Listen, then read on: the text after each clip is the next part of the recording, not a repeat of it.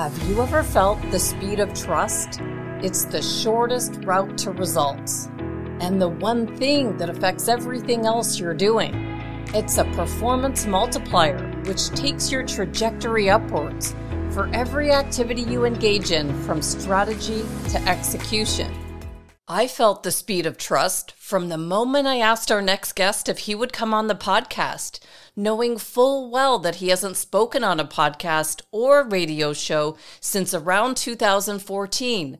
But I know that when trust is high, communication is easy, instant, and effective. Welcome back to the Neuroscience Meets Social and Emotional Learning podcast for episode number 207. I'm Andrea Samadi, author and educator from Toronto, Canada, now in Arizona, and today's guest is someone I've mentioned often on this podcast. For returning guests, you'll be able to figure it out quickly. For those who are new, welcome. This episode is very special to me in many ways. Not just with the fact that I consider myself beyond lucky to have had this opportunity to have met some of the world's most influential people at a time in my life, in my late 20s, when this influence was important for the direction that I would take that would land me exactly where I am now, all these years later. While listening to today's episode, my hope is that this story inspires you in some way to take action with whatever it is you're working on as I take you on a trip that goes back over 20 years ago with the lessons learned along the way highlighted so you can see how some of the top influencers in the world have faced challenge, had doubts, fears, and worries, and even unthinkably difficult life challenges that they've all had to overcome, just like you and me. What was unique with this opportunity that I had while working in the speaking industry in the late 90s is that I was driven to keep in touch with many of the speakers who came in over the years, as you can see from this podcast. And this platform allows us all to continue to learn and grow from them with what author Jack Canfield would call inspired action that I'll cover in a minute. Today's guest, I know we can all learn from, which is why I knew I had to ask him to share his experience on the podcast. If you think back to our final episode of the Think and Grow Rich book series, which was episode 196 that we launched 2022 with, we opened with a quote from Bob Proctor who said, You can't just think and grow rich, you've got to do something with those thoughts. And it reminded me of meeting some of those global leaders around 20 years ago including our guest today, Greg Link, and that knowledge is power, but without action, it's useless. And it's got to be inspired action as well that comes from the heart. The seminar where I met Greg Link was a pivotal one, and we'll talk about this in the interview when Steve Jobs says that you can't connect the dots looking forward, only looking back. It was here that I met Mark Victor Hansen, who co authored the Chicken Soup for the Soul series with Jack Canfield, presidential historian Doug Wead from episode 187, and many others, including celebrities like Melanie Griffith and world class athletes who came in to speak. I met today's guest, Greg Link, in the lobby of the Ritz Carlton in Pasadena as he introduced me to his good friend Stedman Graham, the longtime partner of Oprah Winfrey, at the very beginning of this event. I remember at the time I had just started to write my first book that would be published quite a few years later. And when I met Stedman and saw that he had just written a book for teens, I remember that feeling of, oh no, I've missed the boat on this topic. But the message I would receive loud and clear this weekend from the speakers was quite the opposite. I could still hear Doug Wead shouting out at the audience in an attempt to motivate action from them when he said, Get up and do something with this booming voice. And I wrote down, Move forward with publishing this book idea. What shocks me to the core, looking back and reading my notes from this event, is that I had written Doug's age beside his name 21 years ago. Doug Wead was 54.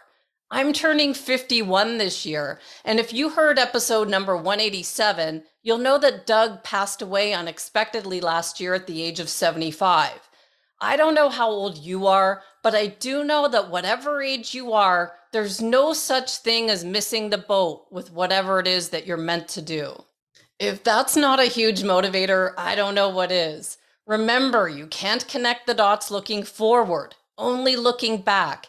Everything I needed for success in my entire lifetime was right in front of me that weekend. They were all standing a shoulder's length away from me. If you were standing next to someone who could possibly change the course of your life, would you see it? After I recorded our top 10 episodes of all time, I got this strange feeling to ask Greg Link if he would come on as a guest. I mentioned taking inspired action at the beginning of this episode and recognized that this was one of those moments when I sent a message to Greg, but I hesitated. Why was I afraid to ask him to do this? He's always been there, ready to help when I've asked him in the past. He did an incredible testimonial for our work in 2013 after those days of working in the seminar industry, and he even wrote a back of the book endorsement for The Secret for Teens. I hesitated because I knew he'd been off the grid for some time, but I asked him anyway. That's what Jack Canfield, who partnered with Mark Victor Hansen for the Chicken Soup for the Soul series, would call taking inspired action. I learned from Jack Canfield that those flashes of insight that we get to reach out to someone are so important to listen to. I'm excited to see what this inspired action will uncover. And I know that whatever it is that you take away from these secrets to success from someone who's not only worked with, but partnered with the late Dr. Stephen Covey, my hopes are that it inspires you to move forward and take the inspired action you need to move forward in the direction of your goals. Let's meet Greg Link. Welcome, Greg Link, all the way from Sedona, Arizona. Look at that beautiful backdrop that's real, right? Look at that. It's real. And it's raining, unfortunately. Well, actually, fortunately, because if it were normally as sunny as it is, we probably couldn't do it. Yeah, no, that's good. And I love the mountains. There's something magical about the mountains. And so I'm just thrilled that you chose to sit outside today. Thank you so much for joining me today. I'm actually standing because Bob Proctor, I watched you and Bob, and Bob stood, and I thought, hey, I that's know. a great idea. I, I thought I thought so too. That was so professional. I was like dying, and and. Well, um, I'm I'm I'm far from trying to be professional. well, this is so good, Greg. It's so good to see you. Thank you so much for doing this. and you. So I've just got to open up. I always like to open up with a question that kind of digs a little bit deeper so our audience can kind of get connected with you. And um, you came into my head a few times in the past episodes that I've been recording. And I like to tie uh, past episodes to current ones. And I quoted you a few times with some things you said along the way. And then I thought, you know, I've got to ask Greg Link to see if he would come on my podcast. And I know that we've been in touch over the years, but I wasn't sure if this is something that you would even consider doing. But, you know, I listen to those messages that we get, and Jack Canfield calls it inspired action. And so I just sent you a message and I wasn't sure if you would say yes, but can you tell me what you've been doing since I saw you last? And what did you really think when I said, Hey, Greg, do you want to come on this podcast? Well, you know, Jack's our soul boy. You know, it's uh, uh, the whole chicken soup from for the soul phenomenon. Jack's an incredible person, and that inspired action concept in acting on your promptings um, is pretty extraordinary. I, you know, I I really feel that we are not human beings having a spiritual experience. We are spiritual beings having a human experience. And there's a lot more to it. You know, you talk about connecting the dots. I tried to listen to a couple of your, I have listened to your podcast numerous times because I'm totally intrigued with neuroscience. I'm just not a scientist, right? So it's outside of my league. I had a blast listening to the one just the other day with the guy from Brazil. Uh, I wrote down his name, Headland. Yeah. Yeah, yeah, that was a good one. Talking about the cosmos. Well, up here in Sedona, we're a dark sky community. So when you go outside at night, it's one of the few dark sky communities in the country. And it is pitch black and the stars are awesome, which is just like the mountains, that whole tie into our existence is pretty heady stuff. But I'm glad you followed your instincts. That's uh, uh, pretty uh, valuable for all of us to remember. Definitely. And you asked me what I've been doing since uh, we last saw each other. Well, it's been kind of an interesting uh, period of time for all of us, certainly with the pandemic and, and everything. But I've been pondering. I, I had a heart uh, scare a few years ago, which caused me to, to retire, semi retire. My cardiologist told me, he says, well, you can fly once in a while with uh, for a vacation, but you can't get on a plane every week and go speak. Wow. So I kind of enjoyed this morning, and thank you for having me do this because I got that little energy rush that you get when you've got a speech to give. And I haven't given a speech for, I am rusty, so you may have to bail me out here and there um, because I, I have not given a speech for probably four years. And uh, you mentioned to me that you couldn't believe this is my first podcast. Well, I'm I'm so old. you know, I'm not as old as Bob or Jack, but I'm I'm I'm pretty close to Jack in Canfield. But um, back in the day, everything I did was radio, and it, then there was internet radio, and there was television. I funny story about Stephen R. Covey. You know, when we first launched the Seven Habits book was way back in 1989 when we do television shows, they used to bring in a makeup artist to dust his head so wow. that the studio lights didn't reflect. Oh, he's bald. So yeah. Anyway, so podcasts are great. You know, doing this on an iPhone and a, this is just it doesn't get better than this. So thanks for having me, Andrea. Oh, one other comment about the uh, nature of your podcast, the neuroscience meets social and emotional learning or whatever. Um, as I thought about that since we talked last week and looked at, there's just so many connections that I'm hopefully going to gracefully make. Acknowledging the fact that I know nothing about neuroscience, uh, I've read uh, Doidge's work, uh, The Brain That Changes Itself, and and uh, many others. And my wife's very conversant in it. She uh, studied Daniel Siegelman's Siegel. Yep. Siegel. Yeah, Siegel, yeah, Daniel Siegel. I get he and Martin Seligman mixed yep. up. But anyway, yeah, she studied all his stuff, and it's fascinating. Mindsight is really heady stuff. Okay, well, anyway, so I was trying to anticipate and imagine what your audience is. I'm used to trying to, to connect my messages to the audience. And I imagine you got people because of the nature of your We've got educators, we've got corporate people, we've got scientists, we've got students, we've got all sorts. So I'm hoping that some of the leaps I make, and I'll guarantee I'll make a bunch of unsubstantiated leaps for you scientists. And it's going to be up to you to email Andrea and tell her where I'm right or wrong on the science part.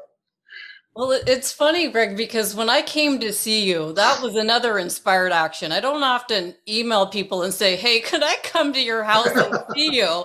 Like that, I don't know where that came from, but but I listened to well, that. You were and, doing your book. You were working on your book, I think. Exactly, and I was going in the direction of neuroscience. And like you, I did not have the background. I'm a former educator, and then this teacher said you've got to add neuroscience uh, in order for me to use your work in the schools. And so I, I went i'm like i got to go see greg. And i sat there and i thought is this the right direction? I remember your wife was in the background and she had been studying it and she said yes go that direction. I thought okay this is it. I'm going to do this this direction. But i didn't know either this was not my field, but uh, I think I think we've made some significant. There are more connections. There are more connections than we can even wrap our heads around. Right. Hopefully, we'll talk about it. Go ahead, yeah. It, it, now we're going to get into where your career began. So, how exactly did you come to meet and partner with Dr. Stephen Covey? And I know you've told me the story, but looking back, like Steve Jobs' incredible commencement address at Stanford what oh. dots were connected? Well, the dot connecting is just profound as heck, but he also said you got to trust your gut, which gets back to your inspired action. Yeah. You know, your your gut told you to come talk to me or call me or whatever. So there's a lot of communication that happens. The other uh, talk uh, or podcast that you did that was really profound was Dr. John Leaf, which I just kind of randomly chose one way back there. I think it's like 143 or something, talking about the electrical communication in our cells. And I mean, wow, there's really a lot of interesting. What I've come to is that that uh, one of the challenges we had, and we had many uh, in the 80s, but you know, the, the corporate world, which was predominantly the the uh, you know, you got to fund things, right? No margin, no mission, as Dr. Covey used to say. And so corporate work was where we could get funding. Education didn't have the funding, so we came to education later, but but we were in the corporate world, and the corporate world looked at a lot of this soft stuff as woo-woo, right? Right? And so now here we are, 30 years later, and neuroscience is coming in and proving all the connections. So I was lucky enough to have moved deliberately. I followed a prompting and went to San Diego. Uh, and there I, I met Ken Blanchard and Tony Robbins. Uh, Dennis Waitley lived there. Brian Tracy lived in Solana Beach. I mean, it was just amazing. Shakti Gawain, DC Cordova, who did who did Money and You. Well, at any rate, when Covey decided to do his book, he had been teaching this in universities for years and years and years, and he had wait lists of a thousand. His his student classroom was a ballroom that held a thousand students, and there was still wait lists to get into his class.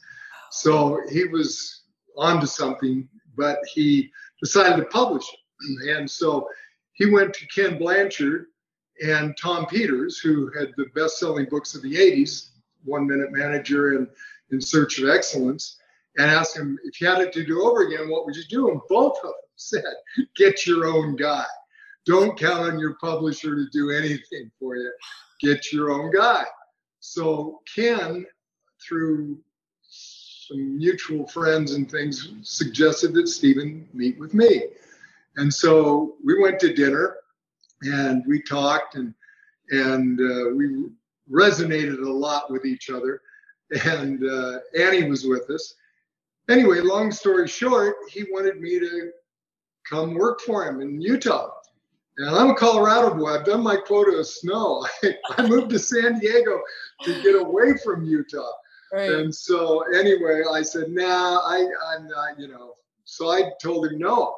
Talk about not following your gut. I felt uncomfortable pushing that away, that opportunity away. Well, my sweet wife Annie, who's a lot more in tune, she's a full-on empath.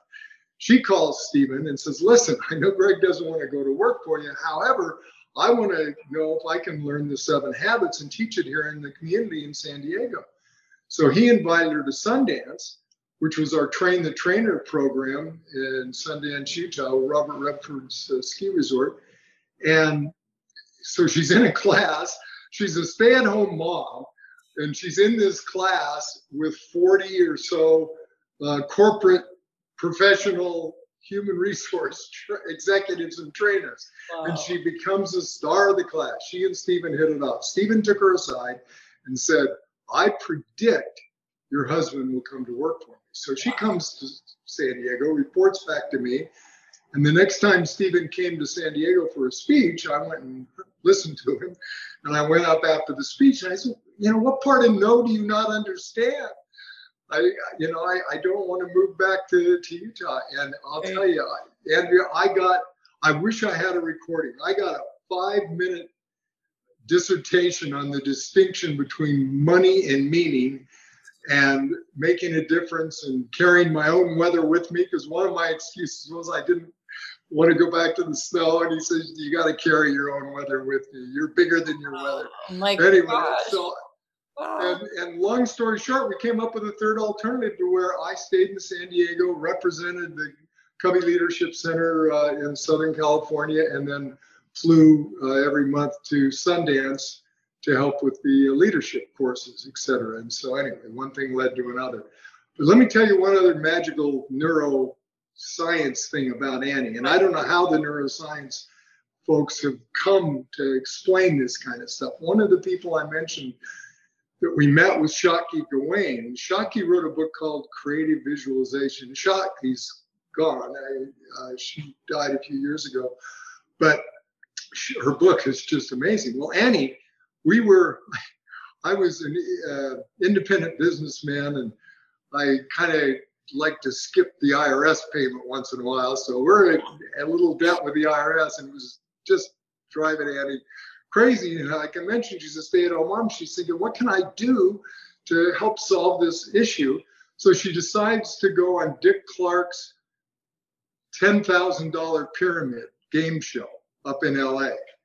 Wow. And so she imagined, she wrote out the complete, you know, visualization basically of exactly what was going to happen.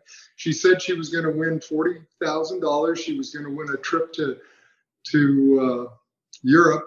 She was going to win a car. She was going to anyway, just right down the line. And she would literally before she went to bed and before she got up, she would do that visualization. Wow. And I can remember her having me read it to her uh, occasionally.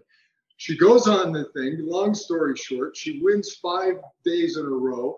She wins $44,000, a trip to Australia, not Europe, and a small Toyota truck, not a car. Wow. But it was, and it just, I mean, talk about a magnificent manifestation of those principles. So that's kind of informed our life. I mean, I, I married up, obviously. So I I owe my relationship with Stephen to uh, Annie. We used to listen to his before I met him. We used to listen to his. He had a three set, three tape cassette tape uh, on the Seven Habits that we used to listen to when we drove from San Diego to Phoenix to visit visit my parents, and so I was familiar somewhat with his teachings. Well, I've got to ask because I, I know how influential Annie was just standing in your home. I could I could feel that she had the understanding of all of this, even as I was kind of questioning the direction I was going. But uh, so I found an interview you did in 2014, and you know, trust me to find a Toronto radio station that interviewed you. I thought that was like we both thought it was funny, and they and you talked about where this journey began with Dr. Covey. But I, I was thinking, like, what qualified you to work in publishing, and why did Covey say, "I want that guy"? What was it? What had you done before? I was totally unqualified. I I don't know what it was thinking. But as I met him and got to know him and explained to him that I had uh, read every book and taken every seminar possible, I had walked on fire with Tony Robbins. I had you know, I had done a lot, and there's a whole conversation for neuroscience, the firewalk uh, oh, yeah, experience. Again, I don't want to digress into a whole lot of woo-woo stuff, but I'm telling you, there is a really incredible tie-in. Uh, and we didn't even think about neuroscience when we wrote the Seven Habits of Highly Effective People, but habits in and of themselves are a change your brain game. And so uh, there's a new book called Tiny Habits by uh, BJ Fogg from Stanford. Everybody should read that. That is brilliant. It's the best thing on habits ever. But anyway, so it, it all kind of ties together. So I, I had explained to Stephen in the conversations I had had, uh, and he, he knew that I had been to Blanchard's programs, etc. And so I guess he just got a, a sense. But what he didn't know at that time was that when I, I, I went to college predominantly to keep my student deferment in, in activity because in 1969 uh, it was either that or my number was low enough i was off to vietnam so i kept my grades up went to college otherwise i may not have gone which now i know the big debate is how valuable is it uh, and it is valuable and i think everybody should get as much education as they possibly can but out of college i was i got a job for a gentleman by the name of W. Clement Stone, who co authored Success Through a Positive Mental Attitude with Napoleon Hill, who wrote Think and Grow Rich. Well, I was a business minor. I, I had a journalism major, and, a, and that was another connection. I knew the media, at least at an academic level. And uh, so I had uh, gone to work for W. Clement Stone out of college, and the, he made everybody. It was an insurance company, and I wasn't in the sales department, but he made everybody go to a two-week sales course, and that's where I got introduced to self-help books. Think and Grow Rich and How to Win Friends and Influence People and Psycho Cybernetics and I Dare to Win. I just all of them, you know, because in college, I in the academic sense, I always thought that was all just silly stuff. Wow. But then I uh, had that experience, direct experience, and specifically mastermind alliances, which is another little bit of a woo-woo concept that I think neuroscience is finding. It ties individualization, where you literally create your own board of directors. Because you know, I know Bob Proctor's gone, and Shakti's gone, and Stephen Covey's uh, gone, but they're not gone. Right. They're still they still exist, and so you can, in your imagination, have them on your board of directors. So anyway, I had done a lot of that, and I think I had shared enough of that with Stephen. Plus, I was passionate. I was what I would call a growth junkie, we'll get into growth junkies in in a minute. Yeah, but, was so much as you're talking, Greg, that that I'm pulling in. Like I didn't know that you knew Shakti Gawain her her book um, it was on developing intuition that she took into the workplace like because yeah. oh, intuition everyone's saying oh that's all woo woo yeah it's all her, that yeah her book was directly for using intuition in the workplace and there was times when i worked with pearson you know when when i first you know met you that's back right. in the day i was at I pearson and I was trying education. to yeah i was trying to visualize Do they still exist you know, they they merged. They, they have a different acquired, name yeah. now. Yeah, they did, and all my friends are gone from there. But uh, they're they've moved on to a different division there. But it was a great place to work, and uh, I still love the corporate world as much as you know I get to see this side of it. But the corporate world, it's not all bad. There is so much I learned from Pearson. Well, it's, listen, you know, the, the you know, our role as educators is to help people grow and learn and organizations, it's not just organizations, it's family, it's education, it's government. Yeah. There's a lot of tie ins. Yeah, definitely. So I, I, thought it was interesting when you mentioned Shakti because her that that intuition book I would use when I was trying to visualize these big large sales with districts. And yeah. my manager would say, you know, what are you doing for this big sale? I'm like, you don't want to know what I'm doing, but I've got this book here and you know trying to bring in this stuff to the corporate world i was always the crazy one but you know now now it's come into our schools like tapping they're using tapping yeah. you know when you tap for reducing yeah, stress like right, all this stuff you know? Yeah absolutely and, and it all ties in. Another i'll try to make this one really short but stephen covey when i finally did go to work for him the first thing they had me do they sent me to a executive retreat uh, in Lake of the Ozarks for a gas company, Feral Ferrellgas, I think it was. And there were five or six presenters, Stephen, Ron McMillan, and, and Roger Merrill, and some of our other, and Blaine Lee. And we're all staying in this condominium together. And uh, so I was a little nervous because they're very corporate and they've got to be careful with corporations because you can't get too woo woo and you can't teach values. And there's a lot of, you know, guidelines in those corporations, right? Well, anyway, so I was a little afraid that, that I was a little too woo woo for these boys. And uh, Stephen, I, I hear this. I'm sitting in the living room in the dark, meditating, and I hear somebody leading someone over the telephone in a visualization exercise. Wow. And I go in the kitchen, and here's Stephen Covey laying on the floor on the phone with Sean Covey, who wrote Seven Habits for Highly Effective Teens, teens who was then the quarterback of Brigham Young University, who was about to play Air Force the next day. And Stephen was visualizing with him throwing a long pass. The next day, he threw the longest pass in BYU history. Oh my longest God. completion against Air Force.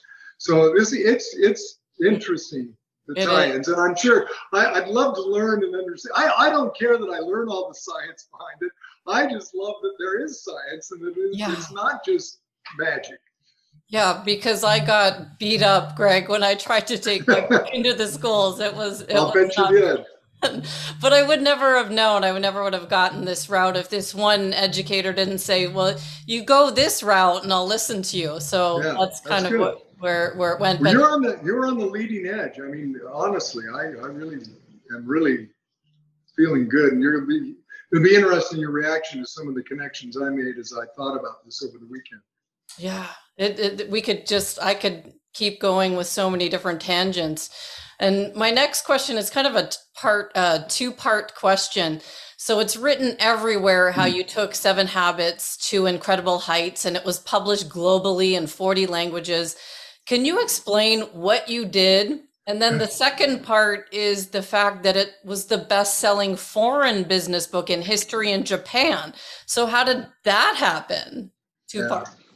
Well, yeah, there's a there's a whole lot to be said, and I know this isn't a marketing and and publicity uh, meeting, but there are a lot of interesting connections because Stephen at that point, again, he was following the money, so to speak. That's why their business was built around corporate, and that's how he was able to leave the university because he had so many corporate clients. And so that was the uh, genesis of our business was was corporate work. Well, in corporations and in schools, there's an interesting phenomenon. The students, the recipients of the lectures, etc., are mandated to be there. You got a company-wide meeting. Everybody's got to come listen to Covey. Or in school, you've got XYZ class at 7:45 in the morning from Professor so and so and you got to go to class.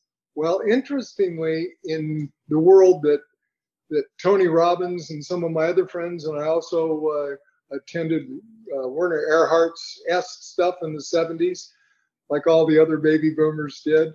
And um, there's a magic that happens in that setting. And, and I thought about it all weekend. What made it different? Well, here's what made it different. And this is one of the secret sauces of our success was that when you have a public event, a public seminar, or an open enrollment, I guess you can do it online now and all that, people self select to come in. Well, who do you think self selects to come in to listen to Shakti Gawain or to Stephen Covey or to Bob Proctor?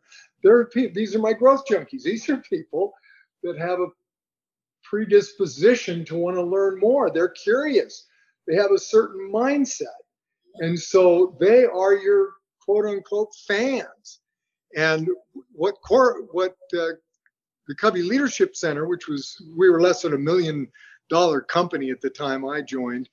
Um, but anyway, they had focused on corporate, and so all of these people were forced to be there. So when the book came out, it became a mechanism that I was able to exploit by getting in the hands of everybody, doing a lot of open enrollment programs so people could uh, attend and hear Stephen, but they would self select and they would tell their friends. So we were able to create a momentum outside of corporate America.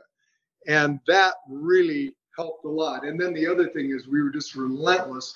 I didn't, even though I had a journalism degree, I yeah, there is no science to journalism. And now we got new media, old media is dead. I mean, it's just all, but it's all about attention how do you get attention? And I looked at every article I could find that was written about any subject remotely close to what we were up to, and I would contact that writer and say, hey, you got to re- look at this book. And that's what I did. I, I didn't do anything magical. We, we also did the traditional media things, got Stephen on television, and Stephen was very charismatic. The other secret sauce is he wrote one of the best books of all time. That helps a lot. One of my secret goals when I first went to work for him was to get it to outsell Think and Grow Rich. So wow. Seven Habits now has over 40 million copies in print. So I suspect it's ahead of uh, Think and Grow Rich and How to Win Friends and Influence People, which are interesting because they were written in the 30s. And I know Bob Proctor followed Wallace Wattles, and then we all know As a Man Thinketh, so this stuff is not new. So anyway, back to the success of Seven Habits in Japan. So we were very successful, and we, we got it by word of mouth. We we uh, sent uh, invitations. We got Stephen speaking at conferences. I tried to look in the marketplace and see what was hot. Well, in the early 90s, one of the hot things was the uh, Edwards Deming and the quality movement. So I got Stephen a keynote address at the ASQC, the Association American Society of Quality Consultants, or something like that. And so, which was outside of our normal thing, but they resonated with the content. And so we just did a lot of things like that. So, okay, now let's do Japan. Japan, we, uh, the American publishers, Simon and Schuster, sold the rights to Kodansha, the largest publisher in Japan. They did a crappy, I guess I got to be careful, I'll get canceled, but but uh, they did a crappy uh, translation. We had a business partner, James Skinner and his brother, that retranslated the Seven Habits, and we self-published it in Japan. And so I went to Japan uh, thanks to the genius of Stephen. He wanted me to go listen. He says, "Don't don't tell the Japanese people to do what we did here because how's that going to work?" So I spent a month in Japan uh, with translators. I don't speak Japanese. Translators interviewing journalists, booksellers, uh, book distributors, corporate people, executives. The uh, one really fun story uh, James Skinner spoke Japanese as good or better than a Japanese person. So he would contact people on the phone and make appointments to go see them, right? So he made this appointment to bring this American guy to one of the bigger employers in Tokyo. And uh, we walk in, and literally they're into kind of big stuff, right? So we're, we're shown into a room, and you open up to another room, and then way down at the end, there's this there's this Japanese executive, and as we walked into the room, I could tell he was doing this. He was trying to look over our shoulder to see where the Japanese guy that he talked on the phone to was. He did not know that James was an American. He couldn't tell. His Japanese was that good. So that was kind of fun. But anyway, so I just listened. I did Habit five. I listened because it, it is different in Japan. They don't do public seminars. That was another se- secret sauce, at least in the 80s. I'm sure they do now, but back then it was, they're very conservative. They don't ask questions. If you do a lecture in uh, Japan, and I've done several, uh, and open up for questions, you're you're done. There's no I'm questions. Just, there's no questions. Oh, wow. Now, there are now, and James has done a great job. We've done really well. But the the other thing we discovered was that our drive time radio media and all that to get attention in Japan didn't work because they rode the subway. So we literally we didn't do any advertising for the Seven Habits books in the United States. Uh, that was not part of our formula. And uh, in Japan, that's where we spent all of our attention was subway advertising in Tokyo because everybody rode the subway. So subway advertising and introducing them to public seminars and that magic gestalt that happens in a group setting. That's that's how it happened. Oh, this is so interesting, Greg. And it kind of makes me remember my next question here makes me remember when I came to see you and I had, you know, this book that I wanted to take into the schools and you you asked me you said well what are the concepts that you're trying to get? And i think you were trying to get me to simplify it. So yeah. you know when when you looked at the seven habits how did you get dr covey to simplify his habits and make them easier for people to understand like you were trying to do with me? And you called him your recovering academic. Why was yeah. that well, yeah, he was a professor and he had really good stuff and he'd been teaching and you know and he was really good. I didn't have anything to add. He was a genius. He did the sequential learning process and the seven habits and the six conditions of this and you know, so he was really into codifying, if you will, the content but he had a tendency to make it a little bit too complex. And I can't take full credit. The other, my partner in crime was Sandra Covey, his wife. She was constantly telling, "Oh, Stephen, just tell him, just tell him what you know, just just get to the point." And then Bob Asahina, our original editor at Simon and Schuster, did a good job because Stephen, because of the sequential learning process. before he got to the habits, he would teach you all the founding principles. So there was a paradigms, and there's just a lot of stuff before we get to habit one. Bob Asahina, he says, well, my job as the editor is to represent the reader. And they're buying a book called The Seven Habits of Highly Effective People. They don't want to get to habit one in the middle of the book. Wow, so yeah, he helped us streamline it a lot. But yeah, it, Stephen, um, again, he because he, he's a Harvard. Anyway, there's just in the in the beginning of writing the first drafts of the Seven Habits, we were kind of writing to the uh, the Harvard professors, I think, and right. once Stephen. But he got criticized for it, my advice and others, and Sandra's advice, because we simplified it to the point where uh, all the professors in the 80s and 90s called it pop psychology. You know, it's like, oh, that's not a serious academic work, but uh, obviously history speaks for itself. One other interesting thing about Simon and Schuster and about Stephen that gives you an insight into his genius. We were in a meeting, one of the original meetings in Simon and Schuster in New York at the big round marble table with their entire executive team. And Stephen, his they we were talking about the first print run of the book, which is uh, another key to success. It doesn't do you any good to do a lot of media and get a lot of attention if people go to the store and they're out of stock. And and the publishers are very conservative because they get burned a lot, right? They don't yeah. know which ones are going to sell, even though they tell you they do. Uh, anyway, so Stephen tells this executive team that he was going to sell 10 million books in the decade of the 90s. Okay. Andrea, you could have heard a pin drop. Wow. I could. I, I, was on the other side of the table, and I could see the president of Simon and Schuster and the marketing people their eye do the eye roll, like, "Oh, who's going to tell this country bumpkin from Utah wow. how publishing works, right? right? But doggone, he sold 12 million copies in in the 90s. So, uh, yeah. Anyway. Yep, he made it, it, You all made it simple, and I love the framework. I think that's a whole other area. You even said something to me that stuck uh, because I was trying to go to the teen market with this with these concepts, which is a whole other thing. It's it's not an easy thing to do.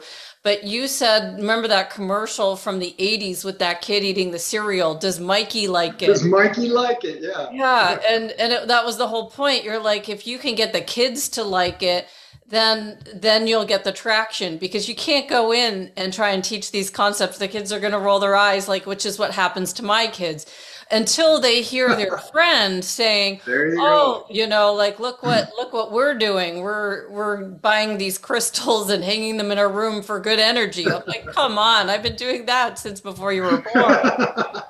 like, yeah. So, you know, just the whole idea of making it simple. I think is is important. At the beginning of your question, you asked about the restraining forces of getting into education. Oh. And there were a lot of restraining forces. One of the things that comes to mind is the Christian booksellers in the beginning would not distribute our book because it was written by a Mormon.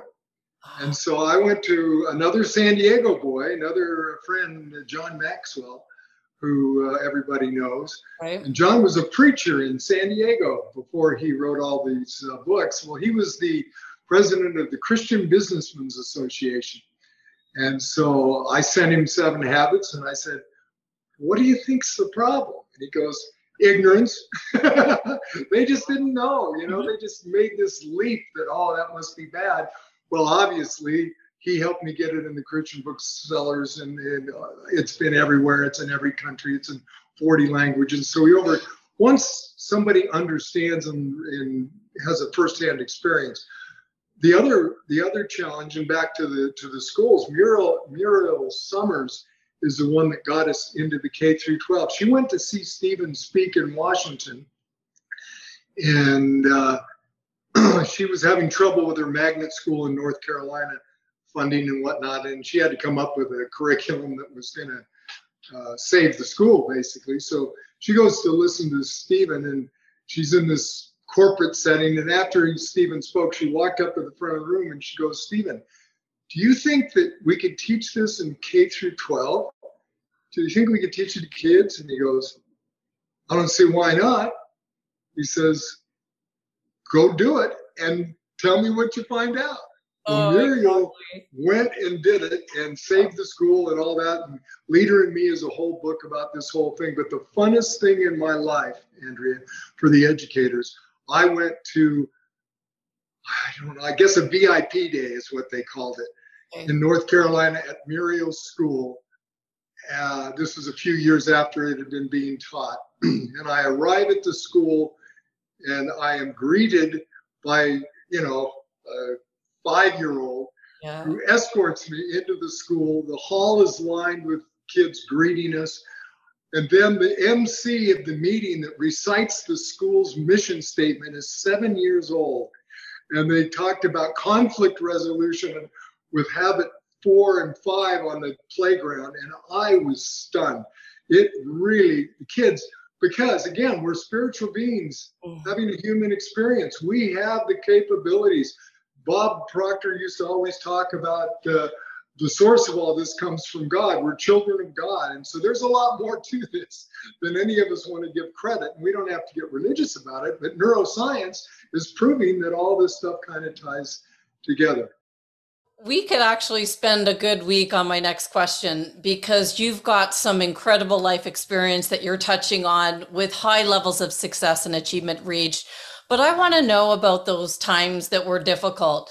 And our audience consists of educators and those in the corporate workplace around the world who could benefit from your story that you told me where everything went wrong. And I think it was in Portland when Dr. Covey insisted that the show must go on. So even before we started, never before has my email stopped working. But can you tell me that, or tell us all the story of presenting in front of others when you want everything to be perfect and maybe even thinking about distance learning from Microsoft and going into Zoom? Like what, what can you share about those stories? The uh, Portland story. Yeah. The, there, you and I did have trouble getting your email to work this morning for the Zoom connection. So there's always a little bit of a, a, rush, but I really enjoyed the the energy today with you. Um, we were in Portland. We one of our other strategy I mentioned the strategy of having open enrollment programs. Well, we had people representing us in different parts of the country, and Chris Soltesiak represented us in Portland, Oregon, with all the business people in Oregon, and had this big event with 500 people at the Marriott, and they'd all paid a fee to come. And, and lo and behold, as we get there half an hour before the, the program's supposed to start, the, there's a blackout, complete, total blackout. And it's not coming back on. And so Chris is just panic stricken because these are all of her clients and all that, right? Oh, we got we got to cancel. We got to give all their money back, and we got to. Stephen's going to have to come back. I said, you won't be able to get him back till next year. And so Stephen comes marching down the hall. I said, we've had a power outage, um, and so there will be no lights. And he goes, let's go. Show must go on. And he went in, and the, the manager found a flashlight, emergency flashlight that they could at least illuminate Stephen kind of but basically, nobody could take notes, Andrea. They couldn't see a thing. They couldn't see their hand in front of their face. And we got more positive responses. Very few people attend a program. You've done a lot, and you don't get as many comments as you'd like on your your podcast. Most people are what the the digital natives, what my Gen Z grandkids call lurkers. They're lurkers. They just observe. They don't participate, right? So we very rarely got we got more letters talking about how that was the most profound experience of their life because it it shattered all their beliefs that in order to learn you got to be able to take notes you got to be able to see the slides you got to all this stuff yet if they just listen it it really did make a big big difference we also in the early 90s partnered with pbs and did a sat one of the first international satellite broadcasts of a seminar with Stephen, and we had the same experience. Um, not not the power outage, but the fact that the technology. This is so far before Zoom. This was the they, we had to bring in the satellite trucks, right? Like from the ES, they weren't ESPN at that time, but the, the media satellite truck had to park outside the hotel and they had to run the cords into these places and and I think it was we were in South Korea and and Singapore. I, I can't remember. I, I I'm sure somebody could look that up. But at any rate, so we broadcast Stephen four hours, Andrea, a four the same talk that he was given in the United States. So we had a live audience in. Uh, I think it might have been Kingsbury Hall the University of Utah. And then we had these satellite uh, places where it was broadcast. Again, we got the same overwhelming response from the people that only saw him on the satellite. That was the first glimpse that we had that that boy, you don't necessarily have to be in the same room. Although I think there's a neuro neurological neurobiological advantage to that being present in the room that we lose with Zoom. Uh, Mark Zuckerberg was uh, talking yesterday about how virtual reality will change dramatically when they can figure out the eye contact. Mm, yep. Because that's even though I can see you and all that, we we just don't have the mm-hmm. that same and boy yep. eye contact. That was one of Stephen Covey's strengths, and Bob Proctor's, and Jack Canfield. All of them just they're just so present, right. and they give you that eye contact. But anyway, so there, yeah, there's going to be adversity all the time, and rather than be surprised by it, just roll with it. Love it. Love it. I thought it was so funny when you mentioned that you for 40 years had a, an assistant and a tech support and you're like do you have anything like that and i'm thinking no it's just me oh. over here i've got a soundboard over here and i am tech support like, my son-in-law runs his entire business international business out of his iphone it is a new day yeah, Richie Norton. He's a yeah. he's quite and it's a it's it's it's really. I mean, we used to have to print and send invoices, and now you guys. I mean, he gets paid by Zoom or not by Zoom by Zelle or something yeah. before he even does the consulting up front. I mean, it's a whole it's a whole deal.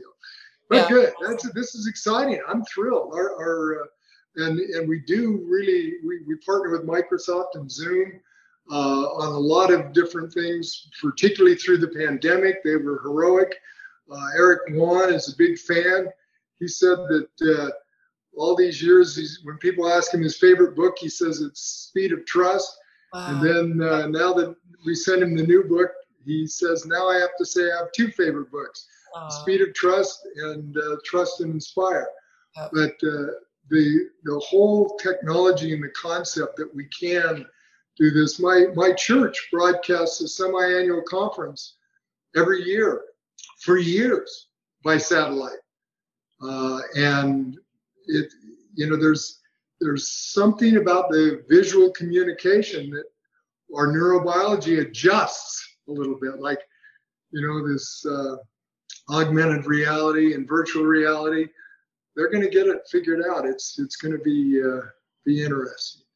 Well, it's really cool to get this chance to speak with you, even like on video, and then I get to edit it and put it out on YouTube, and and there then people will make comments all over the world, and they'll say, you know, just how powerful that they could feel the connection. Like I can seriously feel the energy from Sedona because it's uh, unmistakable from behind you there. That's I not am, a backdrop. I am impressed by the way that you're in so many countries.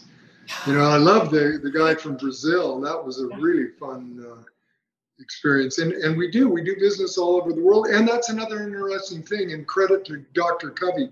He made a point when he wrote Seven Habits to stick to universal truths, to universal principles, and nothing that could expire or be challenged. They're just the four unique human endowments, right? right. Uh, conscious, free will, uh, imagination, and yep. choice or free will.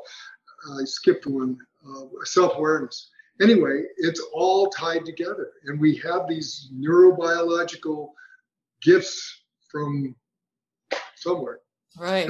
that we use.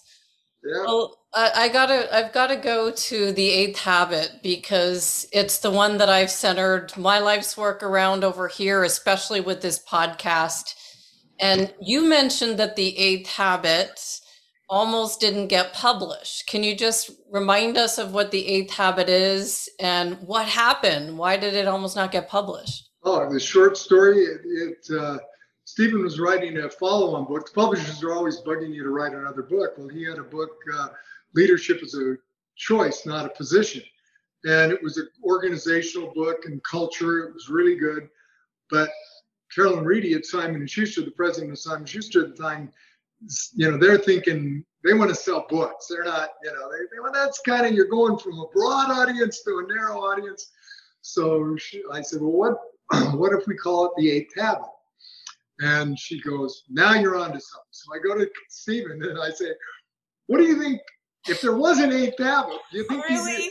And he goes, oh no, we're going to do, if they don't want to do this book, we'll do it with somebody else. And, but then as he always does over the weekend, he went and thought about it and just all came out. And he said, you know, finding your voice and helping others find them that or find theirs. Yeah. That is the eighth habit. That is really. he just made it up over the weekend because. Well, I know he didn't. I, you know, I don't think he made it up. I think it tied into so many different elements. And as you read the book, you'll see that it's not just laminated on. It just breathes life into so much as it relates to to everything we're doing.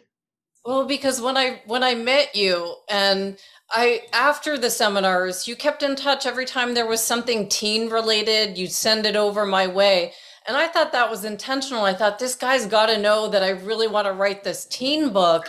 and and then I thought looking back and connecting the dots, I thought maybe he's helping me find my voice and uh, maybe you're doing the habit. I don't know. Well, hey, no, that's true. I mean, you can't learn all this stuff without and this is what's so beautiful about the podcast. You can't learn all this stuff without creating and generating a desire to share it right. with others because it blesses lives. Yeah. Definitely. Definitely. Well, that just brings me back to my next question when um, well, even even before that, what's your favorite habit, Greg? And what, what what do you find yourself working on the most? You talk about it all the time. Yeah, my favorite habit is habit two, uh-huh. and uh, that's begin with the end in mind. You gotta. I'm I'm very I'm more left brain. Annie's more right brain, and uh, so I, I got to have a target, right? So I got to look at the horizon and say, here's our plan. The Japanese have 50 year plans which is a little bit beyond well, it's beyond my lifespan, so I, I don't get that. That is a little weird about being this age, and, and you no longer can have a 20, 30 year plan and with any credibility. But anyway, um, my habit that I work on the most is uh, habit five. And since I've retired, I mentioned I had the heart uh, challenge, and it caused me to have to be semi-retired. I'm pondering, listening to podcasts. I'm the consumer of podcasts and books, and I always have been. I've read, I figured out over a thousand uh, of the best business nonfiction and psychology books over my uh, career. So I'm very familiar with it. So when I uh, am exposed to something, I can really tell. One of the books that has helped me the most this uh, that I highly recommend is Bungay, Michael Bungay Stanier. He's the CEO and founder of Box of Crayons, again from Toronto, interesting oh, wow. enough. Uh, I think he's originally Australian, and he's, he, he self-published a book called The Coaching Habit, which is brilliant. And then he followed it up with a book called The Advice Trap. The Advice Trap about being curious and about those of us that don't listen it is really a good book, and it has dramatically helped me. I've been meditating, and my brain is changing mm. because I've meditated all my life, but you know, the five minute kind of just check it off your list approach. But boy, if you really do this and ponder about things deeply, and that's what Stephen was so good at. That's how he came up with the eighth habit. He just didn't, you know, he, he pondered deeply and prayed about it. I know he did, and he came up with it. Oh. Well, do you? I know that you believe in Dr. Dan Siegel's mind Mindsight. Do you have you ever seen his Wheel of Awareness meditation? Oh yeah, you, like that yeah, one? No. That's a good Very one. Very good, very good one. And the whole mind mindsight and the whole connection between the mind and the brain, the brain being an organ. Dr. Amen, uh, Daniel Amen, uh, talks about psychiatrists being the only doctors that don't look at the organ that they're trying to treat. Right. And uh, so he does brain scans, and the fact that they're able to to scan and validate, it's just validating a lot of the woo-woo assumptions it's pretty incredible. And the whole concept of MindSight, where your whole body, and this is why I like the cellular guy, Dr. Leaf, uh, the fact that there's electrical stuff happening that's communicating between our cells, and so that our whole neuro, neurological system is our mind, not just not just the organ called the brain. So there's there's some really extraordinary stuff. Interestingly, my heart problem is uh, electrical. It's not plumbing, as they say. I don't have clogged arteries. You can't do stents. My doctor performed a heart surgery on me a couple years ago, which is working, and he basically scarred my heart. So the electrical impulses didn't get hung up or something. I don't know. Oh. Anyway, so it, again, electrical. We are energy.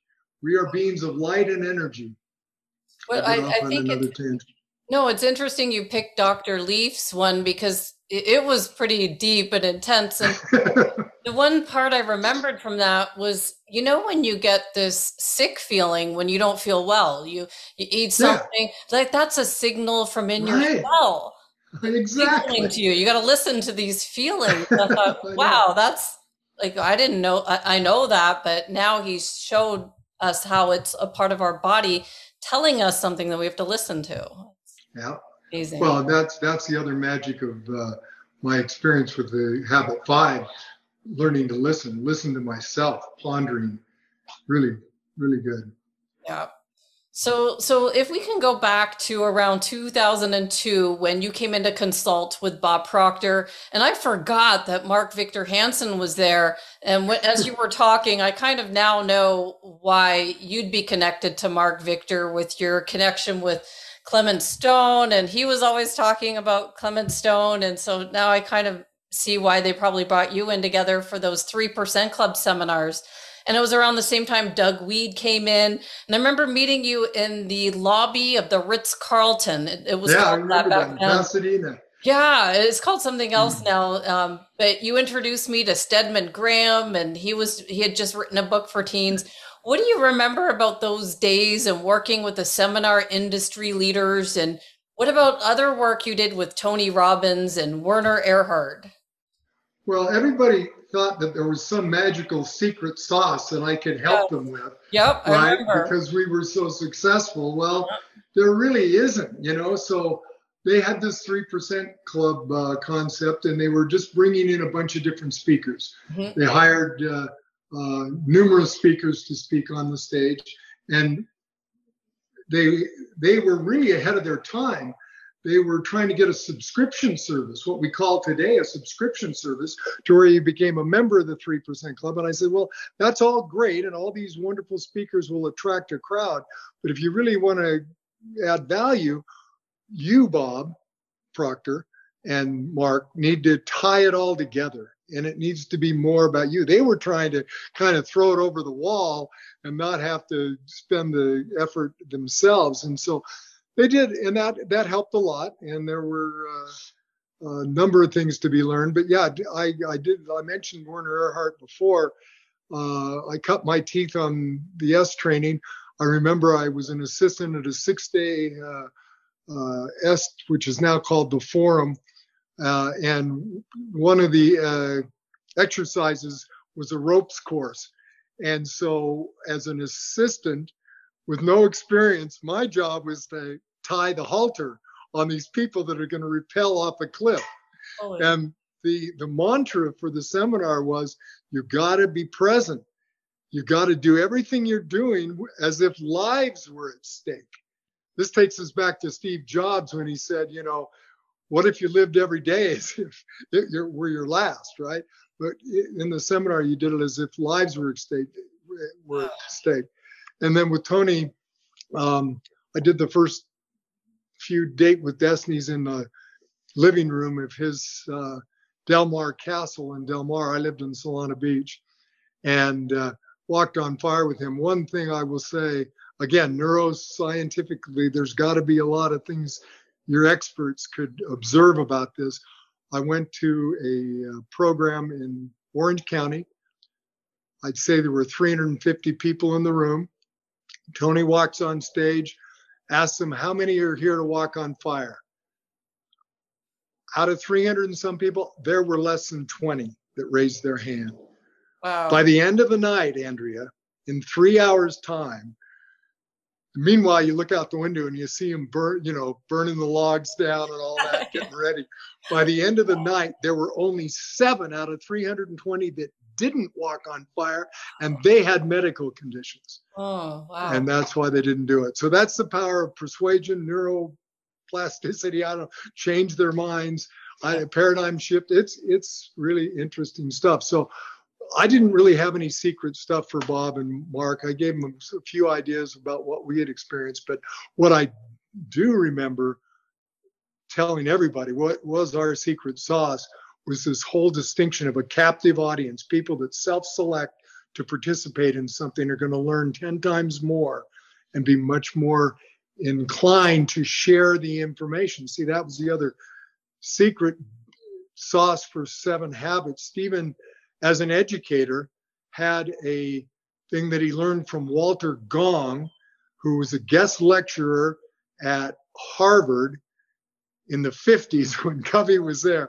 Stephen uh, had three person teaching in the seven habits. If you've read it, you'll remember that. Says, if you want to learn something, take some notes and then go teach it to somebody else. And you got to think before you listen to a lecture, who am I going to teach this to? and you'll take different notes if you got, literally think you're going to go share it with your spouse or your son or your daughter or whatever. So it's really uh, people will share things more if they've had a visceral kind of experience, and I think that's the key to a lot of the success of Seven Habits. Well, I remember all the buzz of, of bringing you in. They thought that, that you were going to solve all their problems, and then yeah. I think I think you showed them that, that they had to actually uh, step in, lean in a little bit more, and share their secrets and their contacts. And that's what they started saying. We'll share our Rolodex with you. Back then, Rolodex, you know, and yeah. and give you the contacts. And that's when they realized mm. they had to participate. That you had to be playing an active role in helping people lend the hand. Well there needs to be the threads. We talk about connecting all the dots. There's a whole lot of knowledge and a whole lot of nuance in all these different programs and books and whatever and you've got to figure out ways to get those threads back to something that's meaningful to you. And that's the only way you're going to be able to remember it. And then i think that just like we didn't know this when we did seven habits but i really believe the whole concept of forming a habit is a neurological pathway in the brain that's reinforced. So, you know, just to kind of bring this into where you are now, we've talked a lot about your book with Stephen M. R. Covey, Smart Trust. And uh, what was it that led you to create a book on trust in the first place? What did you think was so important about this? Well, our first book was Speed of Trust. And the, experience you and I are having in this uh, webinar is the speed of trust. Because we had a trusting relationship that went back years, it was easier for me to say, because I've turned down, I've been asked to do podcasts and speeches, I've been turning them down for the last four years. But anyway, it's the speed of trust. So, what we observed that led us to this speed of trust book was that we've been blessed to do business in 40 countries or now 100 countries all over the world and we were looking for behavior traits. The original uh, subtitle to the Seven Habits book uh, was Restoring the Character Ethic. Stephen's big point in Seven Habits was contrasting the character ethic and the personality ethic. And so, in when we did all the business in these other countries, we were trying to ask, what are what are the what are the successful people doing? What's the common threads? We're back to threads and following the dots we discovered that there were 13 behaviors common to high trust leaders all over the world, regardless of the country. So we, that's the gist of the book. Uh, uh, Speed of Trust is the 13 behaviors of high trust people. And again, behaviors, neuroplasticity, and all that ties together. When you do the behaviors, it changes everything. When you change your paradigm, you change your behavior. So there's that, and then and then speed of trust, or I mean smart trust came because it was one of the 13 behaviors, but people there's a paradox. You know, is it blind trust? We're going to get ripped off if we trust people. We're paranoid. Well, there's smart trust, which you've got distrust where you distrust everybody and, and you can't get anything done. Or you got blind trust where you're so gullible you get in trouble. Well, the third alternative, and that's that book predominantly, is is smart trust. That you are smart about it. You do your homework and you do it intelligently. And I won't go into any more teach about that.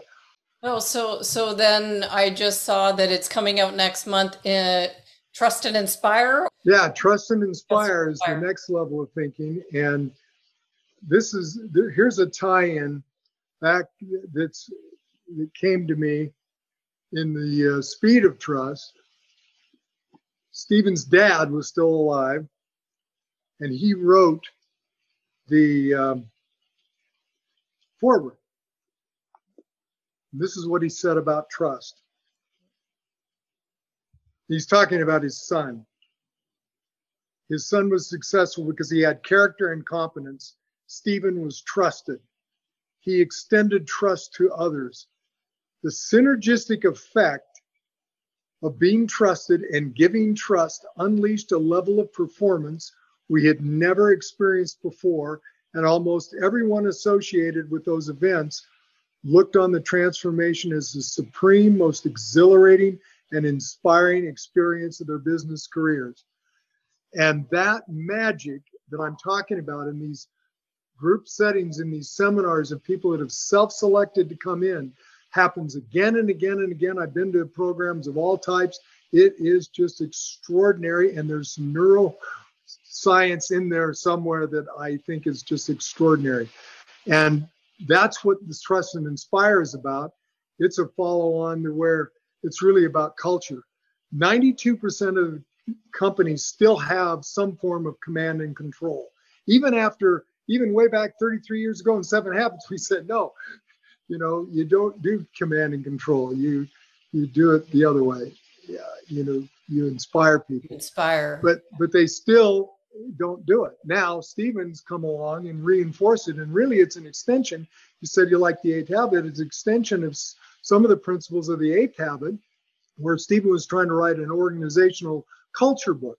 The power of culture. Stephen, what I just read was talking about the power of culture.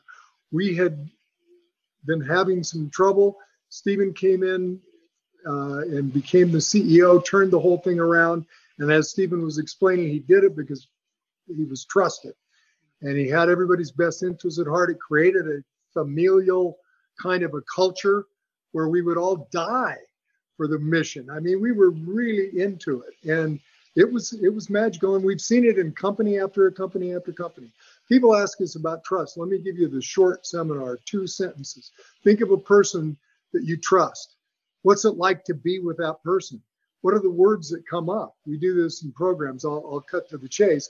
Well, what comes up with a person you trusted is safety and and peace and camaraderie and all sorts of positive things. If you think of a person that you don't trust, the emotions and the energy that comes up is fear and other, you know, distrust. It's a whole different thing. So that contrast is really the, the key to trust. Well, this Trust and Inspire book is a contrast between command and control and trust and inspire unleashing people's potential. Stephen Covey, when he left uh, Harvard, uh, his father was in the hotel business.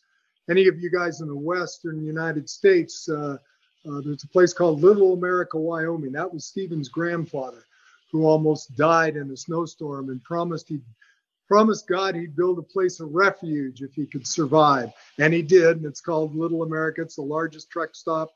And then there was a whole chain of hotels. Well, anyway, so Stephen's uh, father was in the hotel business.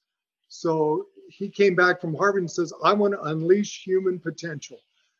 And he changed from the hotel business to this because that was his intent was to unleash human potential. And that's what this Trust and Inspire book is magical. As a matter of fact, Bain and Company, which is a Boston consulting group, um, is very credible. they did a study and they found that we are we're all talking about empowerment. And they did a study and found that inspired people, people that describe themselves as being inspired, are 52% more productive than those that are engaged. And they're 125% more productive than those that report as being satisfied with their employment. So this is really a big idea. It's it's an extraordinary book. There's an educator that uh, since you've got educators on here, Kathy Quiroz Moore said trust and inspire is the future of education. And Tony Robbins said it's the uh, future of leadership. So that's that's interesting. But we've got all sorts of people that Amy Edmondson, who's a Harvard Business School professor and the number one thinker in the world, says it's a beautifully written page turner. The uh, CEO of Microsoft has enjoyed. This is a big deal. This is another seven habits, I believe, and that's blasphemy to say that inside of Franklin Covey, but it, it is a big idea. And Stephen did an extraordinary, extraordinary uh, job. Well, it was interesting for me just to go back and and refresh listening to your Toronto interview you did and then I actually went back and just looked at Smart Trust that you did and and just thinking about like when you said one of the most important and powerful lessons you learned about trust was that when you extend trust to others, you more than likely get it back. It's like yeah, the reciprocity, right? It is reciprocity, which is a neuroscientific principle. I mean, it really is reciprocity is a big, big deal, and and that whole trust and inspire concept. The building of a culture is what trust and inspire will do, and everybody talks about it, but nobody really realizes the power of a culture. That's why I wanted to read Stephen R. Covey's description of the culture we had at Covey Leadership Center. And everybody can think about that. Just like I had you think of a high and a low trust person, everybody can think about a time in their career when everything just went and there, there was teamwork and synergy and it was the best job I ever had. Right. Yep. You know, I might have been at the Pike, Pike, Pike's Peak or Pike's uh, Fish Market in. Seattle. You know, that was they were having a lot of fun. Kenny Blanchard did a movie about that. Yep. Definitely. And then that was what my life was like at Pearson when I first got there. And then and then it changed when yeah. different things, different partnerships happen and then it changes and you're like, how well, do you get it back? That's one of the magical things about uh, Trust and Inspire, Andrea. Everybody's been acquired or had all these shifts and all that. And you everybody wants to Stephen Covey said the very the minute you think the problem's out there, that very thought's the problem. So everybody wants to blame the company, blame the culture, blame the environment, all this stuff. We can all start where we are. It's an inside out approach. And if you, the first thing of a trust and inspire leader is to model the principles. So you, you can be a leader in your family, you can be a leader in your school, you can just be that person and you can change from the inside out in any organization. We've seen it over and over and over again. It's been proved. Neuroscience is real. And so our education system, this whole social emotional learning, there's a charge, that energy, there's a charge to learning. That's why I think that self-selected groups in a program or self-selected people that, that volunteer to work for an organization. Volunteer groups have a lot different dynamics than a lot of companies. But inside companies, you can have volunteers to volunteer for a project. Just put it up in the in the company and let people from different departments contribute to a project once in a while. So there's ways to create it, and Stephen's done a magical job uh, of conveying that in this Trust and Inspire. It's you're, you're going to really love it.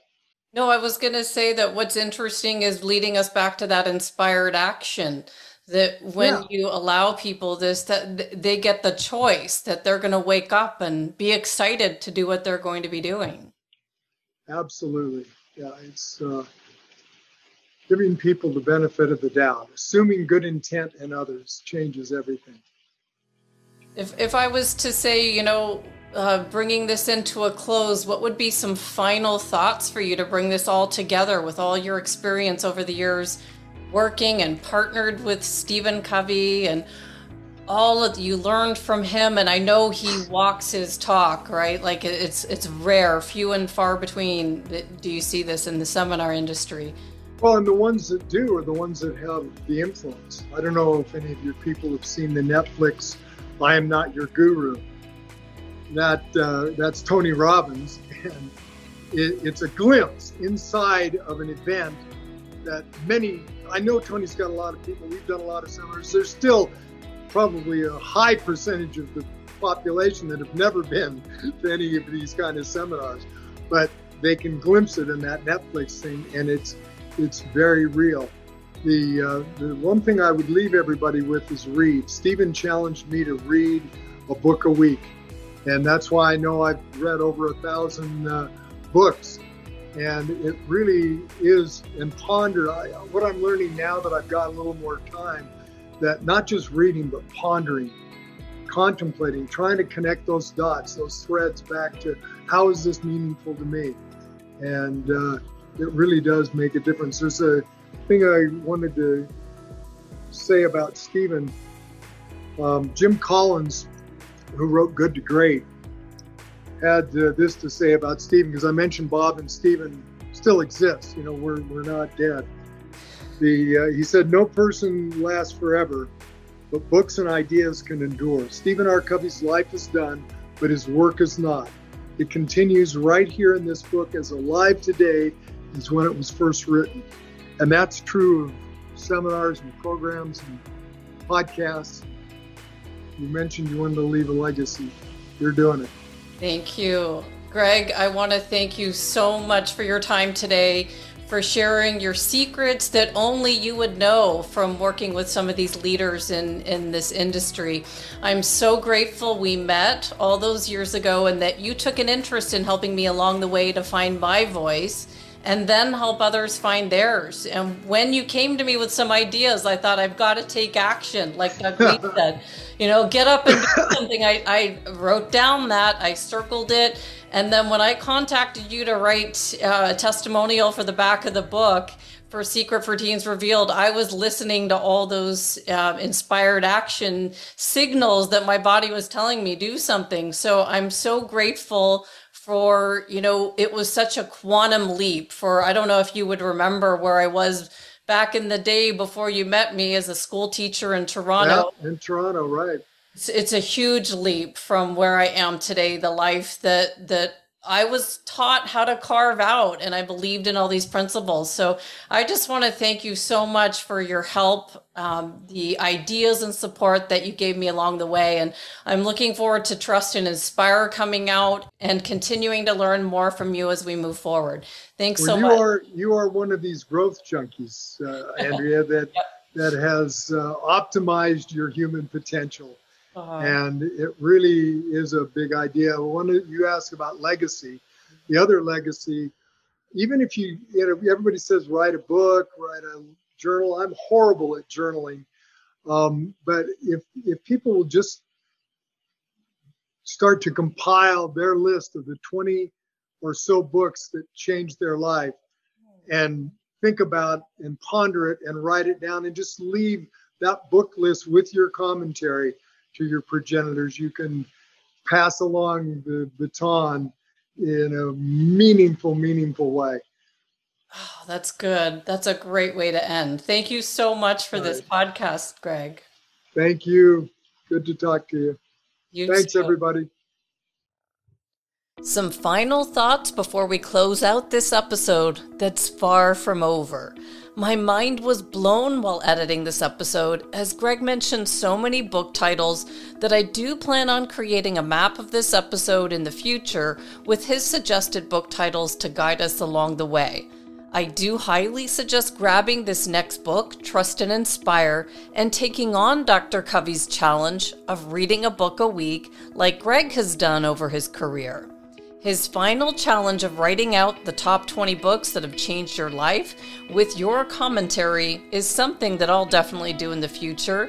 And I hope that this episode has inspired you to take some sort of inspired action in your life. I'll see you next episode.